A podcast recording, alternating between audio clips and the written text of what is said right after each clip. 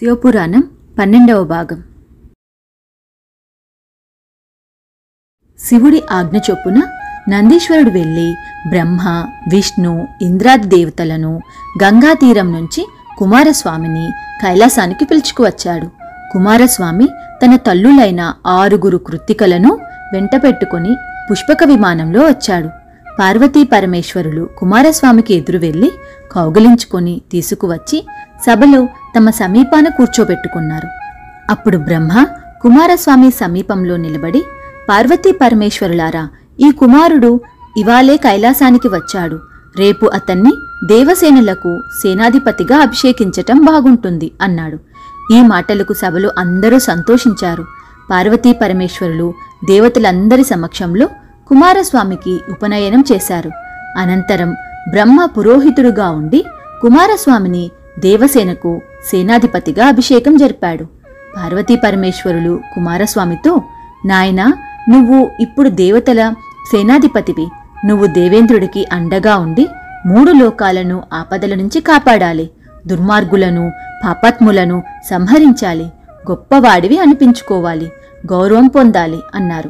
స్వర్గంలో విశ్వకర్మ చేత కుమారస్వామికి తగిన భవనాలు కట్టించారు. పార్వతీ పరమేశ్వరులు కుమారుడితో నాయన నీకోసం భవనాలు సిద్ధంగా ఉన్నాయి. నువ్వు వెళ్ళి వాటిలో నివాసం ఏర్పరచుకో అన్నారు. పార్వతీదేవి కుమారుడికి దేవీగణాలను కూడా ఇచ్చింది.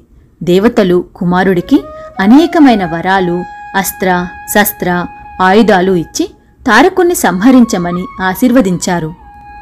తర్వాత కుమారస్వామి పార్వతీ పరమేశ్వరులకు బ్రహ్మ విష్ణు ఇంద్రాది దేవతలకు మొక్కి తన గణాలతో మీరు తారకుడి పట్టణాన్ని ముట్టడించటానికి తగిన సన్నాహాలు చేయండి అని చెప్పి రణబేరీ వేయించి స్వర్గపట్టణానికి వెళ్ళి తన కోసం నిర్మించిన భవనాలలో ప్రవేశించాడు. అక్కడ సోనితాపురంలో తారకుడికి వార్తలన్నీ అందాయి. శివుడి వీర్యాన పుట్టిన కుమారస్వామిని దేవతలు తమ సేనాధిపతిగా చేసుకుని తనను చంపటానికి సిద్ధంగా ఉన్నారు.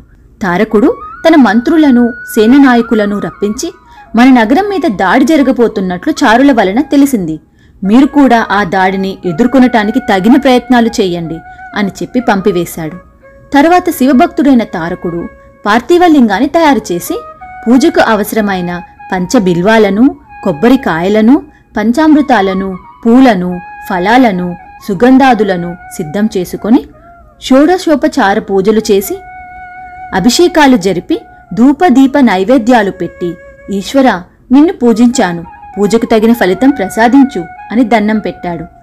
అక్కడ స్వర్గంలో కుమారస్వామి దేవతల గురువైన బృహస్పతి పెట్టిన ముహూర్తంలో రణబేరీ వేయించి దేవ రుద్ర వీరభద్ర దేవీ గణాలతో యుద్ధానికి బయలుదేరాడు. కుమారస్వామి దేవేంద్రుడు మొదలైన వారితో సోనితాపురాన్ని చేరి నగరాన్ని ముట్టడించి శిబిరం ఏర్పాటు చేయించాడు.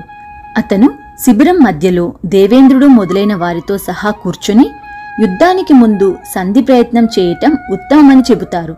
ముందు సంధి రాయబారం పంపుదాం. దీనికి మీరేమంటారు? అని అడిగాడు. దానికి దేవేంద్రాదులు సమ్మతించారు.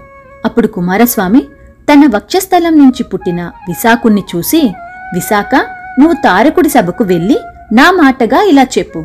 తారకుడి సమాధానం తెలుసుకుని తిరిగిరా అంటూ విశాఖుడికి తన మాటలు చెప్పాడు. విశాఖుడు వెళ్ళేసరికి తారకుడు సభ చేసి తన నగరం ముట్టడి గురించి ఆలోచనలు జరుపుతున్నాడు. అతను విశాఖుణ్ణి చూసి నువ్వు ఎవరు? ఏం పని మీద వచ్చావు? అని అడిగాడు. విశాఖుడు అతనితో తారక నువ్వు శివభక్తుడివి. శివపుత్రుడైన కుమారస్వామి నీ వద్దకు నన్ను రాయబారిగా పంపాడు అన్నాడు.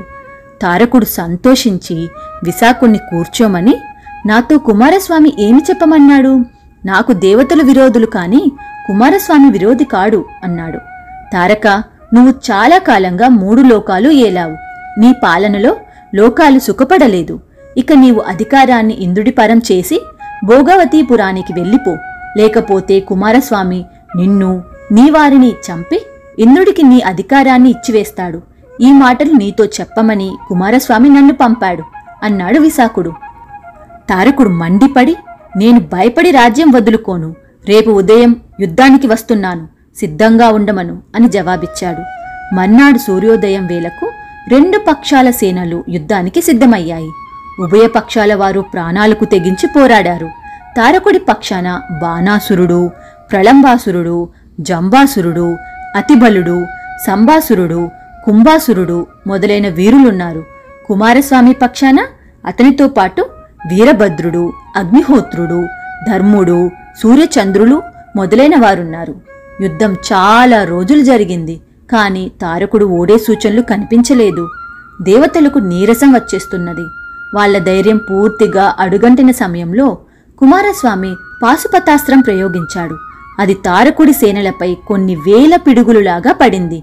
రాక్షస సేనలు చల్లా చెదిరయ్యారు పారిపోక నిలిచిన వారంతా బూడిద అయిపోయారు తారకుడు కోపావేశంతో ఇంటికి పోయి శివపంక్షాక్షరి మంత్రం జపించి ధ్యానంలో ఉండగా అశరీర వాక్కు తారక విచారించకు నీకు మోక్షం ఇస్తాను అన్నది. తారకుడు పూజ ముగించి లింగాన్ని కంఠంలో ధరించి మర్నాడు తిరిగి యుద్ధానికి వచ్చాడు. కుమారస్వామి తారకుడితో యుద్ధం చేశాడు. అతను ఎన్ని అస్త్రాలు ప్రయోగించినా తారకుడు చెక్కు చెదరలేదు. తారకుడి మెడలో ఈశ్వరలింగం ఉండగా అతన్ని ఏ అస్త్రము ఏమీ చెయ్యలేదని నారదుడు కుమారస్వామికి చెప్పాడు. ఈ మాటలు గుర్తించుకుని కుమారస్వామి తారకుడి మెడలోని లింగాన్ని ఆగ్నేయాస్త్రంతో కొట్టాడు. ఆ లింగం ఐదు ముక్కలే కింద పడింది. సూర్యుడు విశ్వకర్మ మొదలైన వారు వెంటనే ఆ ముక్కలను ఏరి తీసుకుపోయి ఐదు చోట్ల ప్రతిష్ఠించారు. అదే పంచభీమలింగేశ్వరాలు.